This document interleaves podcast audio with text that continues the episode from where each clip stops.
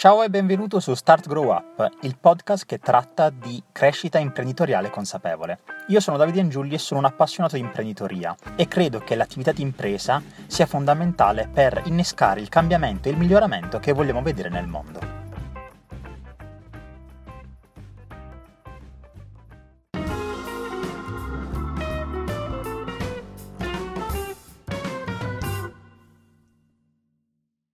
Benvenuti a tutti in questa nuova puntata di Start Grow Up. Qui con me oggi c'è Filippo Brunero. Ciao Filippo. Ciao, buongiorno, anzi buonasera.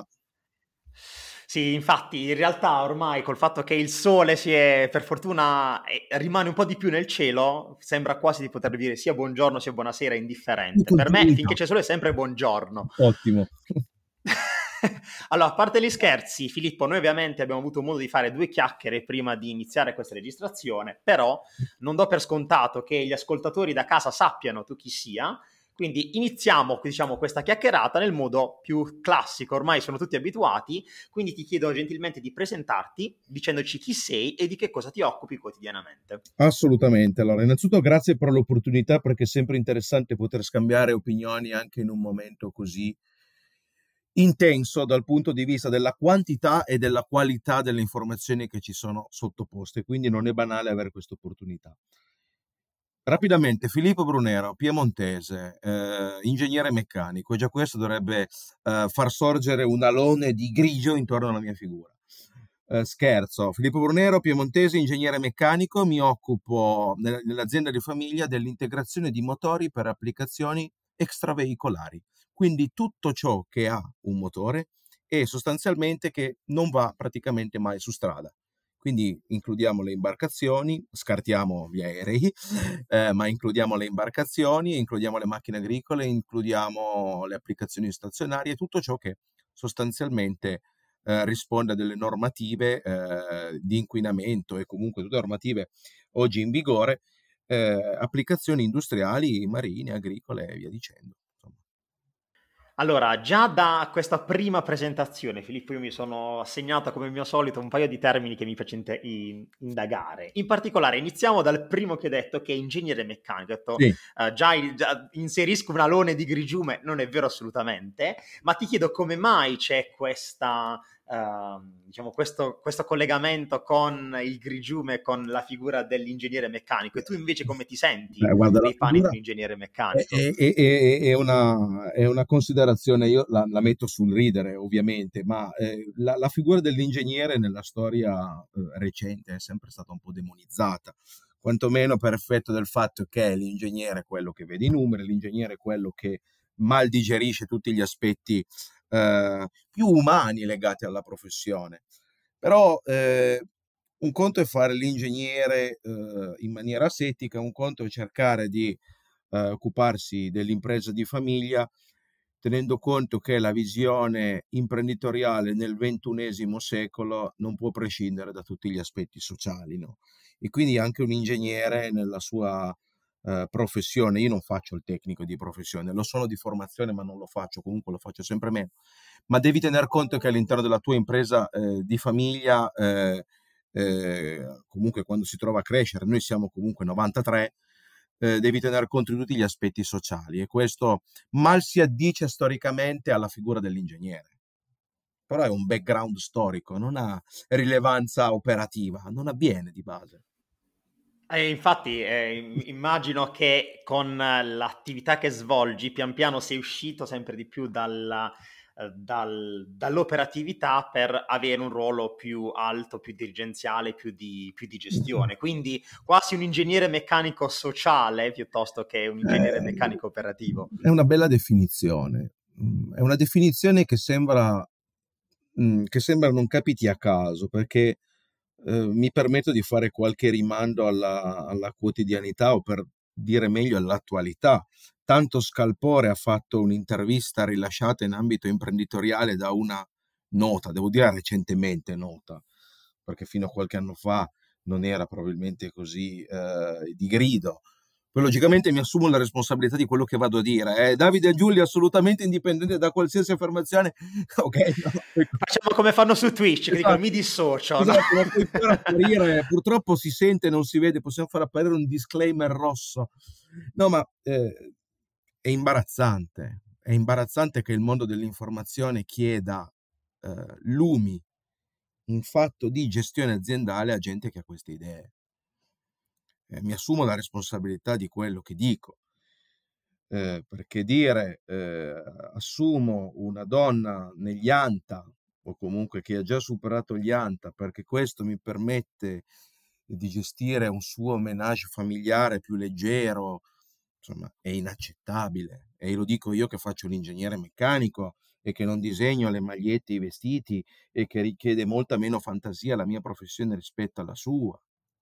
Quindi... Tu che cosa ne pensi in generale di una situazione del genere? Nel senso, ti sei mai trovato a dover assumere qualcuno? Come ti sei comportato Ma in una situazione la, analoga? La, la, la allora, eh, la maternità fa parte di un ciclo naturale, eh, logicamente legato alla donna, no? Questo lo dice la natura. Eh, la maternità non è solo tutelata da un aspetto giuridico o comunque da un qualche eh, dalla legge e dai diritti che la, la, la, la, giurisdizione ha voluto giustamente attribuire. La maternità sicuramente corrisponde anche ad una crescita professionale e umana, e, discende, e la crescita umana e conseguentemente professionale. Quindi è inaccettabile che nel XXI secolo, nel 2022, una donna possa fare affermazioni di questo tipo.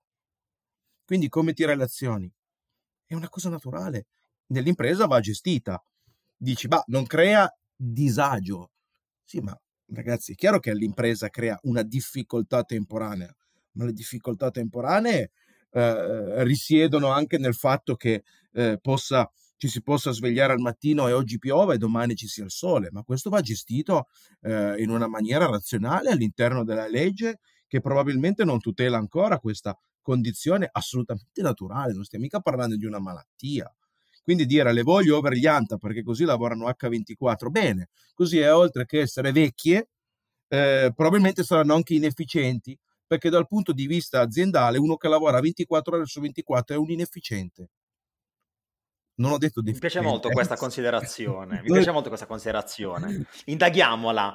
Uh, sfatiamo anzi un mito insieme, Filippo, il fatto appunto che molti pensino che più lavorano meglio è. Tu cosa ne pensi di questa affermazione e dato quello che dicevi poco, poco fa? Ma, eh, diciamo che eh, risiede, un'informazione che risiede un po' nella, nell'eredità che ci arriva dalla notte dei tempi. Lavorare tanto non vuol dire lavorare bene Oggi purtroppo, per fortuna, ma in questo caso per fortuna, esistono, non in tutte le professioni evidentemente, ma in un certo tipo di, di, di contesti esistono molti modi per fare la stessa cosa. Se io so usare Excel e devo fare una tabella, credetemi che ci, ci, io non lo so usare, mi rendo conto che non lo so usare a fondo.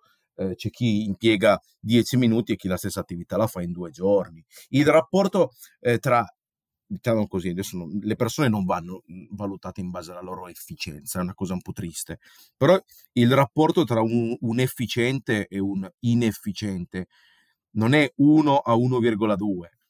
Quando uno sa usare gli strumenti può essere 100 volte più rapido e più efficiente di un altro. Quindi eh, le competenze e la formazione stanno alla base e non gli ANTA e non l'H24.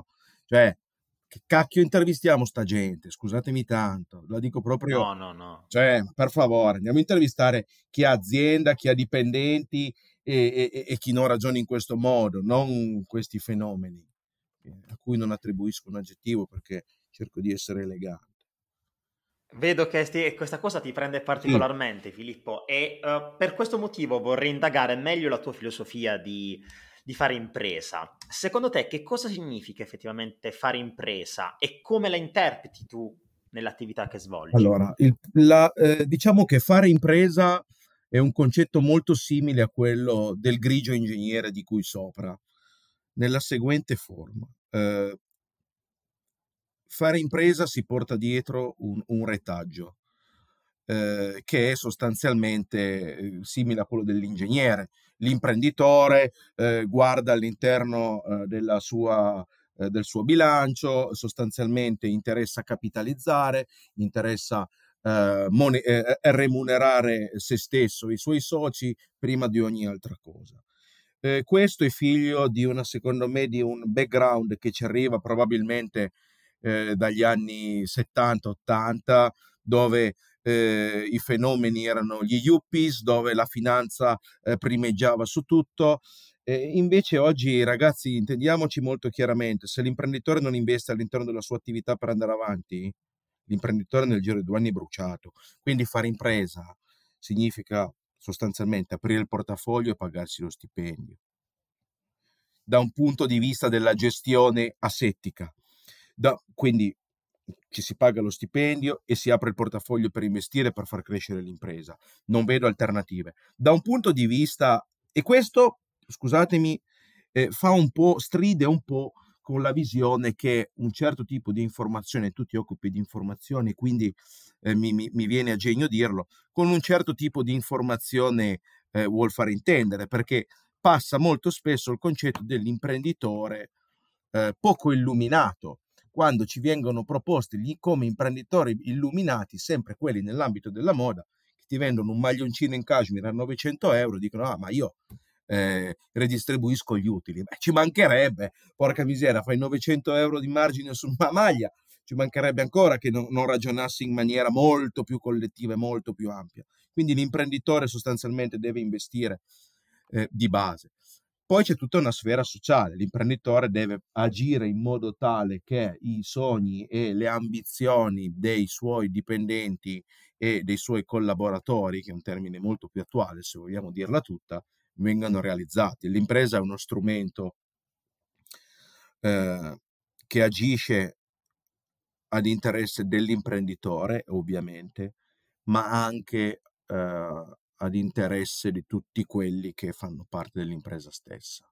L'impresa deve garantire continuità, solidità, eh, deve garantire un futuro e l'ambizione e le ambizioni di coloro che ne fanno parte devono essere soddisfatte con tutti i sistemi e i metodi che oggi, che oggi la, la, legge purtroppo poco eh, offre, perché il costo del lavoro è elevato e via dicendo, ma l'impresa ha questo ruolo sociale. Quindi c'è, ha, ha, una, ha un concetto di impresa puramente capitalistico che è complesso da portare avanti in tempi attuali, si associa a un concetto di impresa sociale Ri- riflettevo proprio su questo, su questo, tema, ovvero il fatto, um, due punti che hai trattato che mi sono piaciuti molto, Filippo, il fatto che uh, l'attività di impresa um, ha bisogno di una narrazione positiva, sì. nel senso siamo, siamo cresciuti in un paese dove la figura dell'imprenditore viene sempre vista come la figura della persona brutta, cattiva ed egoista, che fa i propri interessi e non sta dando lavoro agli altri, non sta creando opportunità per gli altri, non sta risolvendo problemi che nessun altro sta risolvendo in un eh, paese come il nostro.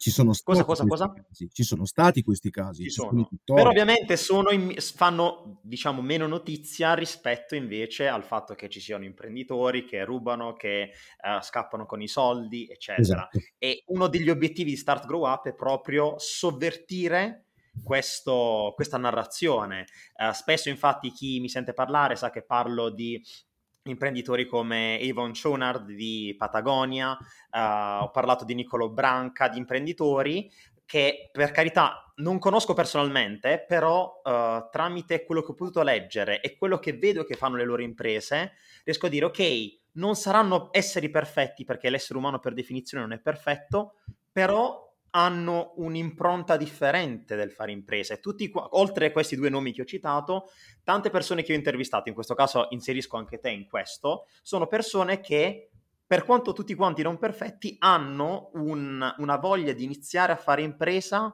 in maniera differente. Proprio tu magari, derivando da uh, un'impresa di famiglia, avrai visto magari tuo padre o tuo nonno fare impresa in un altro modo e stai evolvendo quella visione, anzi Uh, com'è stato il passaggio di consegni e l'evoluzione della tua azienda con i vari passaggi di mano che ha, che ha passato? Allora, secondo me il passaggio generazionale all'interno delle aziende è qualcosa che va gestito in maniera attenta.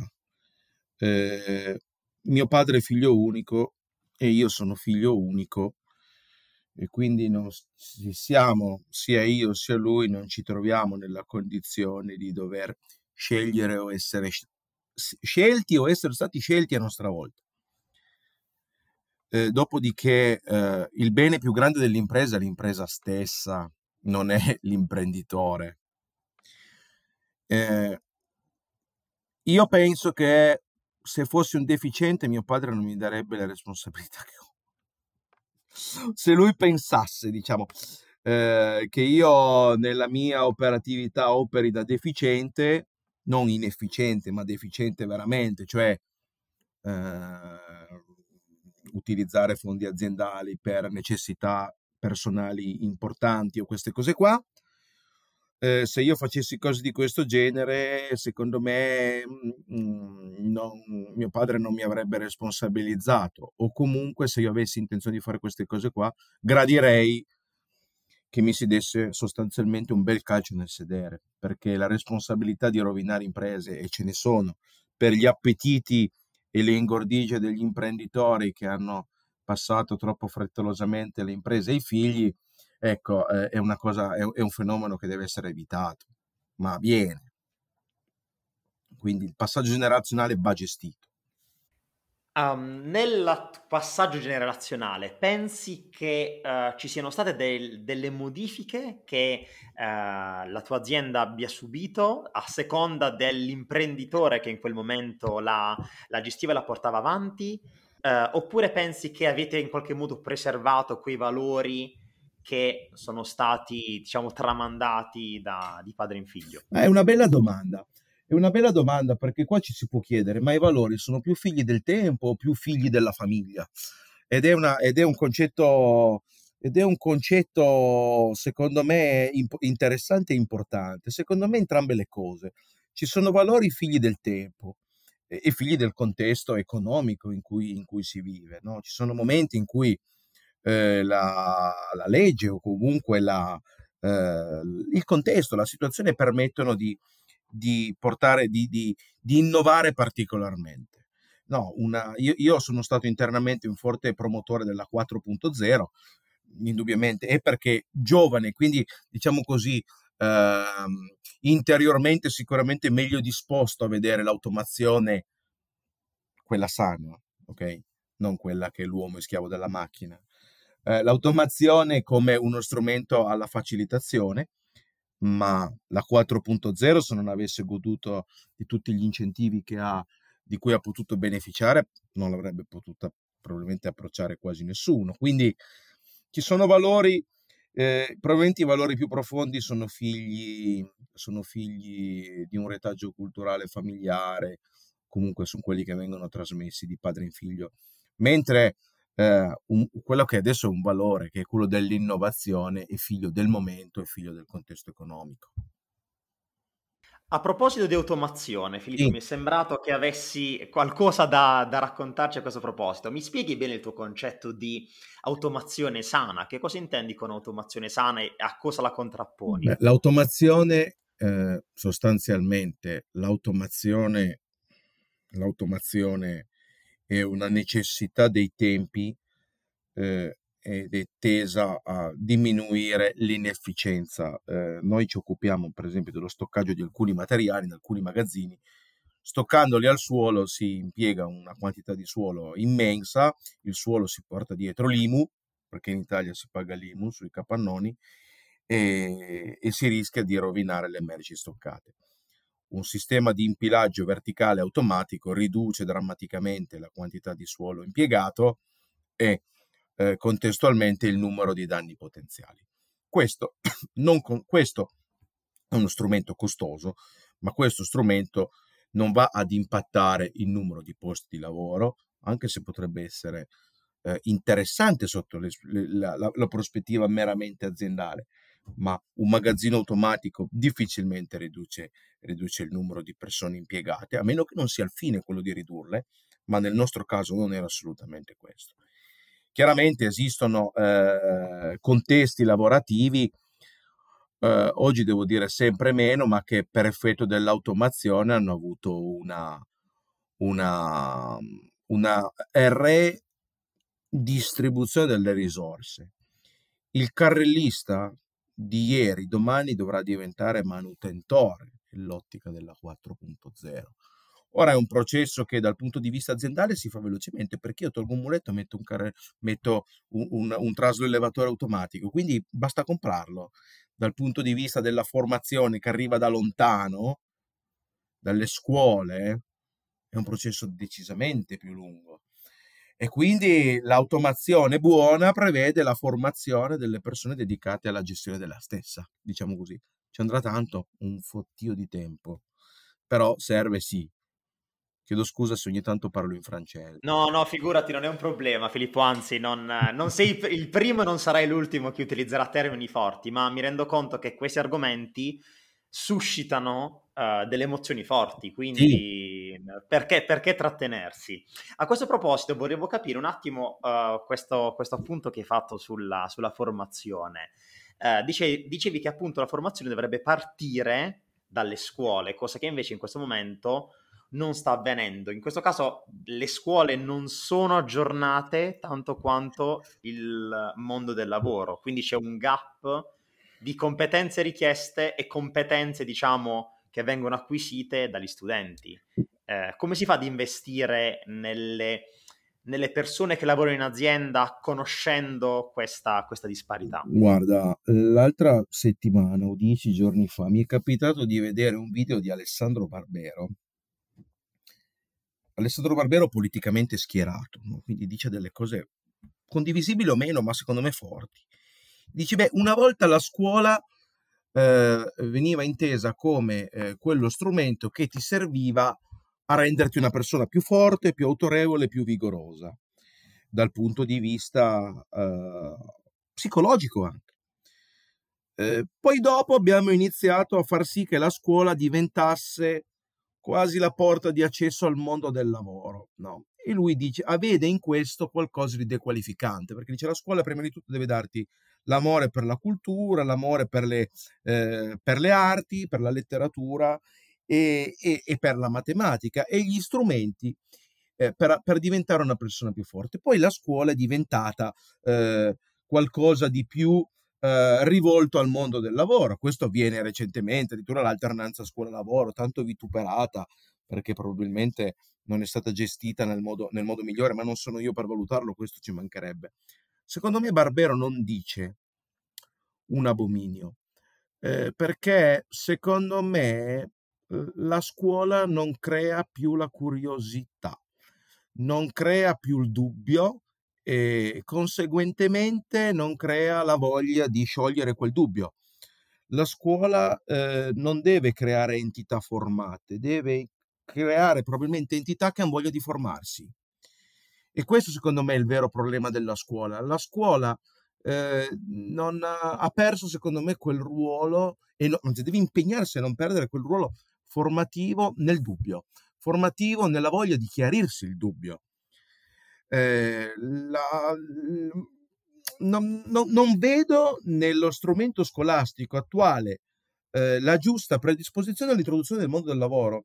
Quindi è meglio che torni, secondo me, a fare la scuola dove si insegna il greco, si insegna il latino e si dice, ah, ma il greco e il latino non servono a niente, però probabilmente riescono a darci quella predisposizione a farci della, delle domande e a voler eh, conoscere più a fondo. La scuola deve farci diventare curiosi, secondo me. Poi, detto da un ingegnere meccanico, che voglio dire che, che secondo me però questo dovrebbe essere il ruolo della scuola. È un, manuten- um... manutentore sotto questa prospettiva può, può venire fuori da qualsiasi punto, così come un ingegnere, così come un medico. Solo la curiosità che può spingerti a fare questo. Scusa per averti... Quanta... No, no, assolutamente, anzi hai, hai specificato una cosa su cui mi aggancio subito. Uh, quanto ritieni che la curiosità in questo caso sia importante non soltanto dal punto di vista dell'attività, diciamo, che viene svolta operativamente in un'impresa, ma anche per chi vuole fare impresa, quindi per chi vuole creare qualcosa di proprio. Influisce o è meglio essere più pratici, più, gra- più pragmatici, più, più pragmatici piuttosto che eh, fare queste, questi ragionamenti, quindi formarsi ed avere dubbi? Secondo me la curiosità è figlia della cultura e la cultura è figlia della curiosità.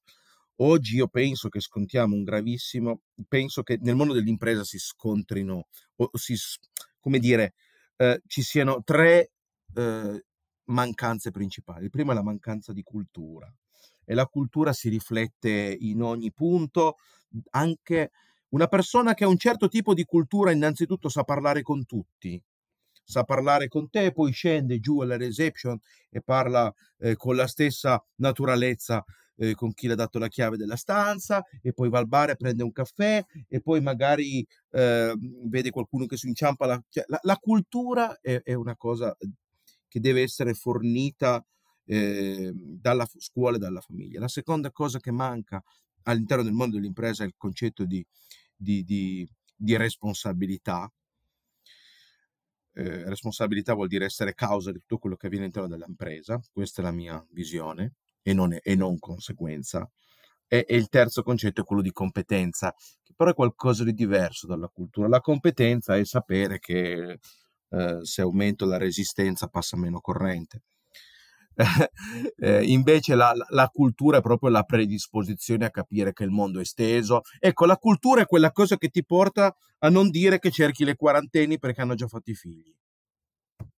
Ritornando al discorso di prima. E lì manca la no, cultura. Assolut- assolutamente, uh, Filippo. Quindi in questo caso mi pare di capire tu intenda, manca la cultura intesa come capacità di capacità empatica quasi, quindi il capire quelle che sono le esigenze, quindi non tanto cultura a livello di uh, conoscenza, lettura dei grandi classici no. fini a se stessi, ma come studio quasi antropologico, quindi studio dell'essere umano e dei rapporti con gli esseri umani. Ho, ho compreso bene?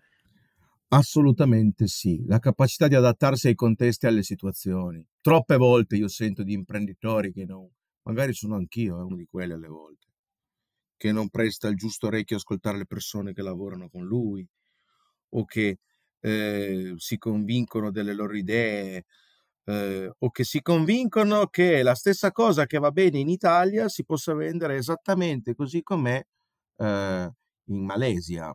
No, eh, la cultura, secondo me, è la capacità alle volte di relativizzare. Questo non vuol dire che esiste il bene e il male, o esiste il giusto e sbagliato assoluto, però che una cosa che va bene qui magari da un'altra parte non va bene. Questo secondo me è un grave problema dell'industria dell'impresa, soprattutto in Italia. Come mai questa, questa opinione, soprattutto in Italia? Cioè, nel senso, da cosa l'hai, uh, l'hai sperimentato magari sulla tua pelle questa, questo concetto? Perché secondo me purtroppo noi italiani eh, non, siamo non, non siamo troppo internazionali, forse perché il modello di riferimento in Italia è quello della piccola e media impresa e l'internazionalizzazione è un, è, un, è un processo che è arrivato dopo rispetto alle altre nazioni. Quindi questo può essere figlio della, questo fenomeno può essere figlio di, questa, di quest'altro concetto. Eh, ma l'internazionalizzarsi senza comprendere che i dogmi che sono validi qua possono non essere validi altrove, meglio fare altro, eh? Cioè, eh, pretendere di bere il vino in Arabia Saudita perché io lo bevo in Italia, la sto proprio mettendo molto, molto basica. Eh, meglio fare altro, bisogna capire che il mondo non è come noi crediamo che sia. Quindi in questo caso avere una mente aperta per adeguarsi a quelle che sono le dinamiche di un altro contesto e non pensare che il nostro contesto possa essere, ad- possa essere adattato agli altri.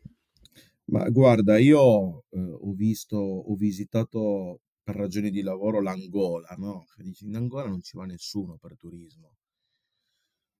Vedi come funzionano gli stabilimenti petroliferi in Angola e capisci tante cose eh, capisci anche come il concetto stesso bruttissimo, abominevole del razzismo venga applicato non ci si siede tutti nello stesso tavolo, ma non perché ci sono i cartelli tu qua, tu qua e tu qua.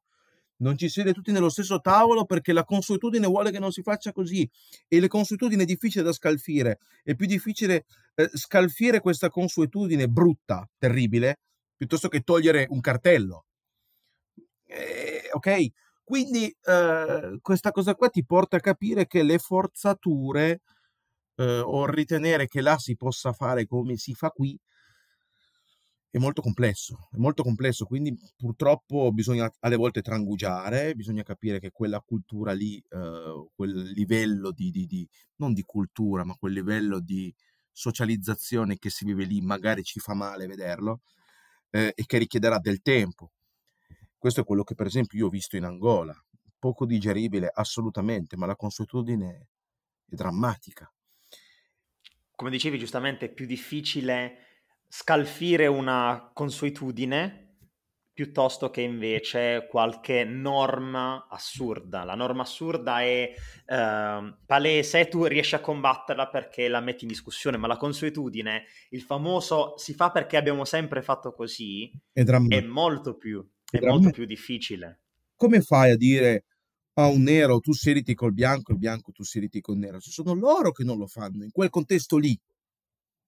Quindi vedevi questa mensa sostanzialmente, i neri a sinistra, eh, quelli di etnia asiatica eh, in centro e i bianchi a destra, e non si mescolavano. Ma non che perché si odiassero, ma perché era fatto così, quel sistema funzionava così. Io l'ho visto con i miei occhi, nel nord dell'Angola, e sono rimasto sconvolto. Quindi la, la, cultura è, secondo me, di cui parlavamo prima, è vedere quella situazione eh, deplorevole e, e, e, rendersi conto che è deplorevole, è riprovevole. Però è quella cosa che ti porta ad analizzarla e a giudicarla, secondo me. In questo caso si può dire giudicarla. Ma in questo caso, Filippo, sì. quando noti situazioni del genere e quindi ti scontri con le consuetudini, uh-huh. uh, tornando poi nel nostro paese, quando vediamo che non ci sono per fortuna queste consuetudini, quindi non ci sono consuetudini a livello razziale del genere, però ci sono delle consuetudini a livello lavorativo, a livello di comportamento sul posto di lavoro da parte dell'imprenditore o da parte dei dipendenti. Um, come pensi si possa fare per combattere queste co- cattive consuetudini imprenditoriali, chiamiamole così? Eh, è, una, è, una, domanda molto complessa. Secondo me, ribadisco, eh, il mondo dell'informazione, oggi è tutto informazione, guarda cosa succede in... La, la, la guerra in Ucraina, oltre a essere una guerra eh, combattuta sul campo, eh, purtroppo, è anche una guerra mediatica, quindi il peso dell'informazione all'interno della dialettica moderna è cresciuto molto. L'informazione oggi tende a essere molto propaganda. Quindi io penso che per scalfire le cattive consuetudini che eh, ci sono all'interno delle aziende e anche le cattive consuetudini eh, di alcuni imprenditori nella loro gestione aziendale, ecco, il primo sistema sia la formazione, culturale prima e operativa poi, e poi la, l'informazione, perché secondo me gli organi di stampa, i social, eh, dovrebbero iniziare a parlare anche di quegli imprenditori e ce ne sono che non si pagano lo stipendio per pagare i fornitori, eh, che non, dec- non per- cioè, io magari sono controcorrente, avevo letto la storia di un ragazzo che decantava il fallimento quale nuova opportunità per risorgere. Ma va bene tutto, ma dietro al fallimento ci sono i tuoi fornitori che non sono pagati e i loro dipendenti che non ricevono lo stipendio e le, i figli dei, tuoi, dei loro dipendenti che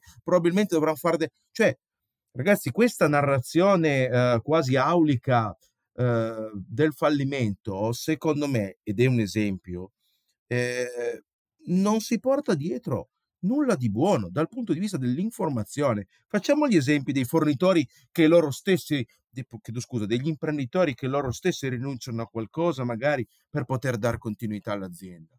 Quante aziende nascono dal garage? Quante aziende sono fatte da imprenditori che veramente fanno rinunce per poter comprare il capannone di fianco. Io conosco un imprenditore bulgaro, tanto non, non spero, no.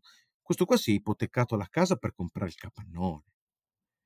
E in Bulgaria, ma ci sono anche esempi in Italia. Perché l'informazione non racconta queste storie, ma decantiamo un fallimento che dietro si porta una scia magari di altri fallimenti e di gente che ci lascia magari anche le penne? Perché fallimento è una cosa terribile a livello aziendale e personale. Perché lo decantiamo?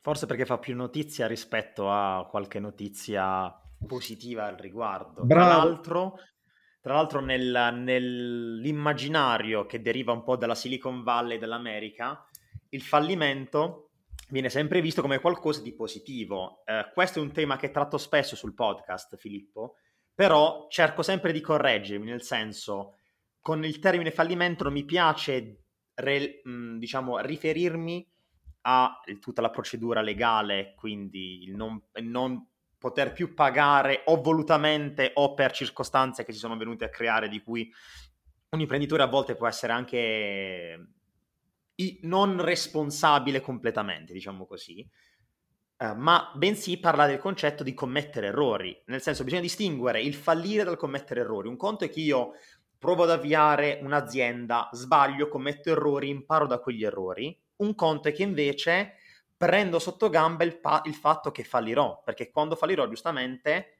fallire a livello legale comporta il fatto di non pagare i dipendenti, non pagare i fornitori, quindi crei una situazione eh, non, non, positiva sicuramente per tutte le persone che sono in contatto con, con l'azienda. Eh, quindi concordo con te quando dici no, non deve essere narrato in questo modo, non, ci, non bisogna parlare delle aziende che falliscono o magari parlarne per far capire che il fallimento deve essere di un'altra tipologia, non quello, quello che arriva nei, nei, tribunali. Certo, no, con, questo, con questa visione posso, posso, posso condividere. Attenzione a, a, a, far sì che la visione e la lettura sia questa. Filippo, guarda, dato che stiamo procedendo belli spediti, io avrei una domanda ancora da farti, eh, però un po, più, un po' più a livello personale. Uh, in generale, a livello personale, volevo chiederti che cosa ne pensi, dato che mi hai parlato di innovazione e di curiosità, del termine sperimentazione. Quanto è importante nella tua attività o in generale nell'attività di impresa, secondo te, la sperimentazione? È una bella domanda. La sperimentazione è madre della, dell'innovazione. Non può esserci innovazione senza sperimentazione eh, non può esserci sperimentazione senza competenza. Eh, io sono a Venezia perché a Venezia ci sono le barche. ecco detto. Eh, non è pensabile di fare sperimentazione su una barca a Venezia perché è troppo pericoloso. E questa è una certa forma di uh, uh, dire, buon senso che te lo porta. Quindi eh, la sperimentazione eh, senza competenza e senza buon senso eh, è fine a se stessa e non produce nulla di buono, anzi bisogna tendere a quella sperimentazione che sia portata avanti in maniera, secondo me, consapevole e anche nel rispetto poi di tutte le persone che si troveranno poi a gestire gli eventuali prodotti della sperimentazione. È inutile fare una barca fighissima e poi non la sa guidare nessuno o che comunque richiede un eccesso di attenzioni o di eh, non che le altre non richiedono attenzione ben inteso, ma o, o, o di precauzioni per l'utilizzo. Quindi la, la sperimentazione è importante purché sia sensata. Mi è piaciuta molto la definizione che hai dato di sperimentazione consapevole, quindi non sperimentare tutto quello che ti passa per la mente, no. ma ragionaci un attimo sopra prima. Eh sì, eh sì, eh sì. Guarda Filippo, a questo proposito, parlando di sperimentazione, abbiamo parlato di sperimentazione, abbiamo parlato di fallimento, diciamo, eh, inteso come sbagliare e come mh, evitare situazioni spiacevoli a dipendenti e fornitori, vorrei chiederti una cosa uh, relativa al tuo trascorso in generale, sì. nel senso, tu ti sei ritrovato l'eredità familiare della, dell'azienda. Uh, prima di avere il ruolo che hai adesso, um, hai avuto, tra virgolette, timore, una paura particolare da affrontare o nel tuo percorso di crescita, sia personale che professionale? E se sì, qual era prima di tutto e come l'hai affrontato, se la stai ancora affrontando o se la sei riuscita effettivamente a sconfiggere? Allora, facciamo così, usiamo una, una, una retorica molto brutta che è quella di guerra. Allora, i generali possono guadagnarsi i, i gradi in due modi, o sul campo oppure per via ereditaria non più, fortunatamente. E, è brutto un generale che prende i gradi per via ereditaria, no? È un concetto del Settecento, no? da ancien regime, no? Beh, il generale è figlio del colonnello e quindi... Cioè, no, ecco. Io sono uno di quei generali che ha preso i gradi per via ereditaria, ok? Quindi, eh, in maniera consapevole cerco di esserne conscio. Questo vuol dire che la paura sì c'è, eh, il posteriore anche coperto c'è, perché è inutile nasconderselo. Uh, però eh, quel generale che ha, tra virgolette, la fortuna o sfortuna di essere nominato per via ereditaria, deve stare sempre in trincea. Deve stare sempre in trincea e deve dimostrare doppiamente di quello rispetto a quello che ha preso i gradi eh, sul campo che è un generale valoroso. Quindi la paura c'è, ma bisogna stare in trincea e se sei in trincea la paura ti passa.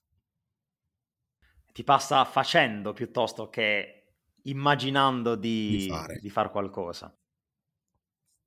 No, mi piace molto questa, questa tua definizione del, dell'essere in trincea, sia perché sono un grande fan dell'arte della guerra, uh, sia perché rende bene il, l'idea, in questo caso, del, uh, dell'essere presente. Quindi, ok, magari nel caso specifico c'è chi potrebbe non esserselo guadagnato direttamente, cioè prima sul campo, però è come se invertisse quell'ordine. Bravissimo. Nel senso, non me lo sono guadagnato sul campo, ma ti, faccio, ti dimostro che stando sul campo adesso, quella, quella responsabilità che ho avuto, uh, sono in grado di gestirla, perché spesso e volentieri quando si tratta di aziende ereditate si pensa sempre che si abbia una gran fortuna, mentre invece è anche una grande responsabilità, dipendono da te i dipendenti, dipendono da te appunto i fornitori. E ti guardano. E, e ti guardano, ti hanno magari anche il giudizio con la persona precedente, quindi c'è sempre questo, eh, questo paragone da dover reggere in qualche modo. Um, a questo proposito, anzi Filippo, uh, ti chiedo, c'è qualcosa che tornando indietro nel tempo diresti al te stesso più giovane? Qualche consiglio che ti daresti per, magari per affrontare proprio questo tipo di responsabilità? Ma eh, sì, prendi il Gaviscon prima che ti venga mal di stomaco. ok e quella è una.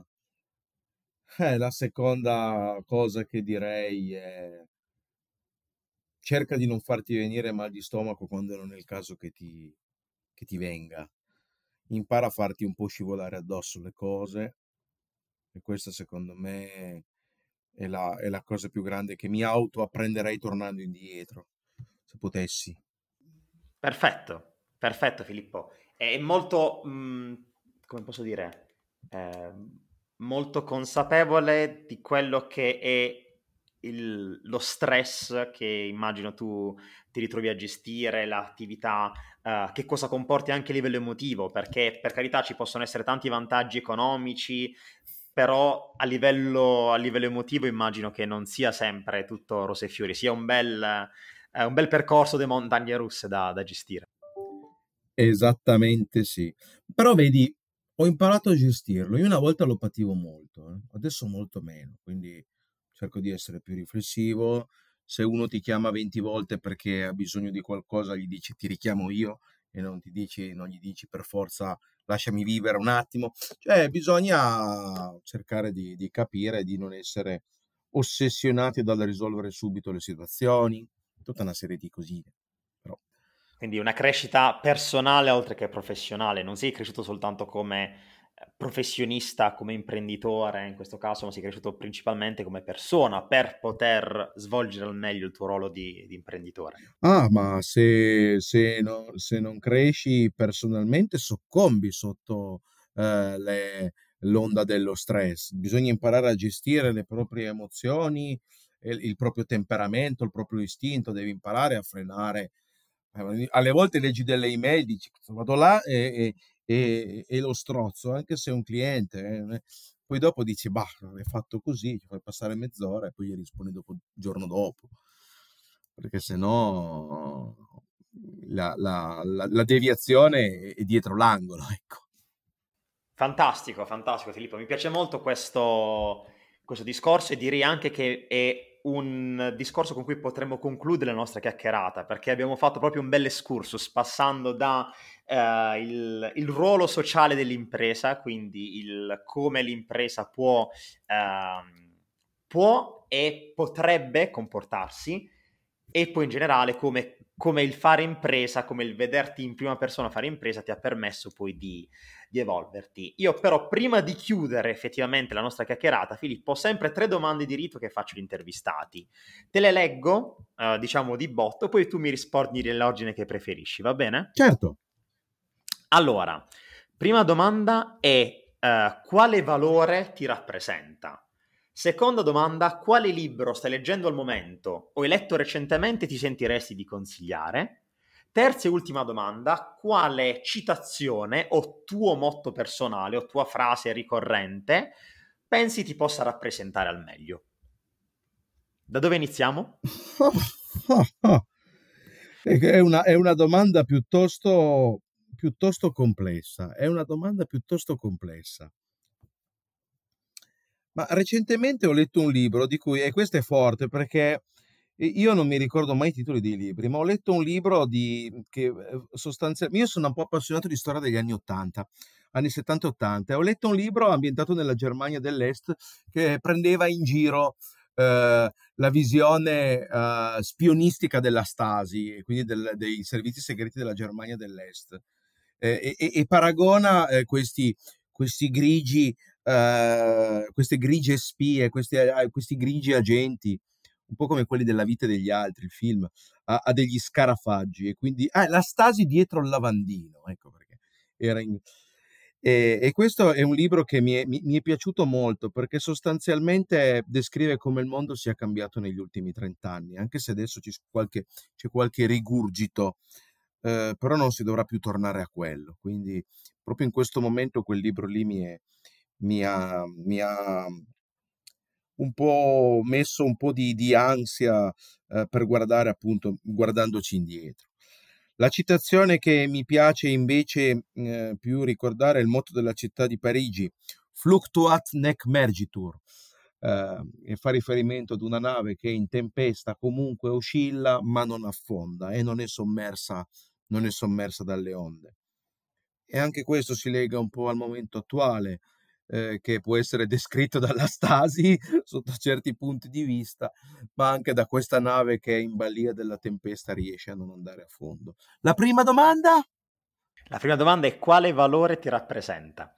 Ma guarda, verrebbe da dire, eh, se non fosse abusato, il concetto di resilienza, ma diciamolo in maniera diversa, la tenacia, perché è un momento che richiede la capacità di gestire e di assorbire i colpi, sotto tutti i punti di vista, no? E da qui eh, sia che eh, sia, tra virgolette, spiato come nella Germania eh, degli anni Ottanta, e penso che tutti in questo momento siamo un po' spiati, eh, e ne abbiamo tutti ampia prova. Eh, sia che si sia una nave in balia delle onde, ma l'importante è non affondare, quindi la tenacia. Provo a far mia la tenacia. Non è detto che ci riesca, ma io ci provo.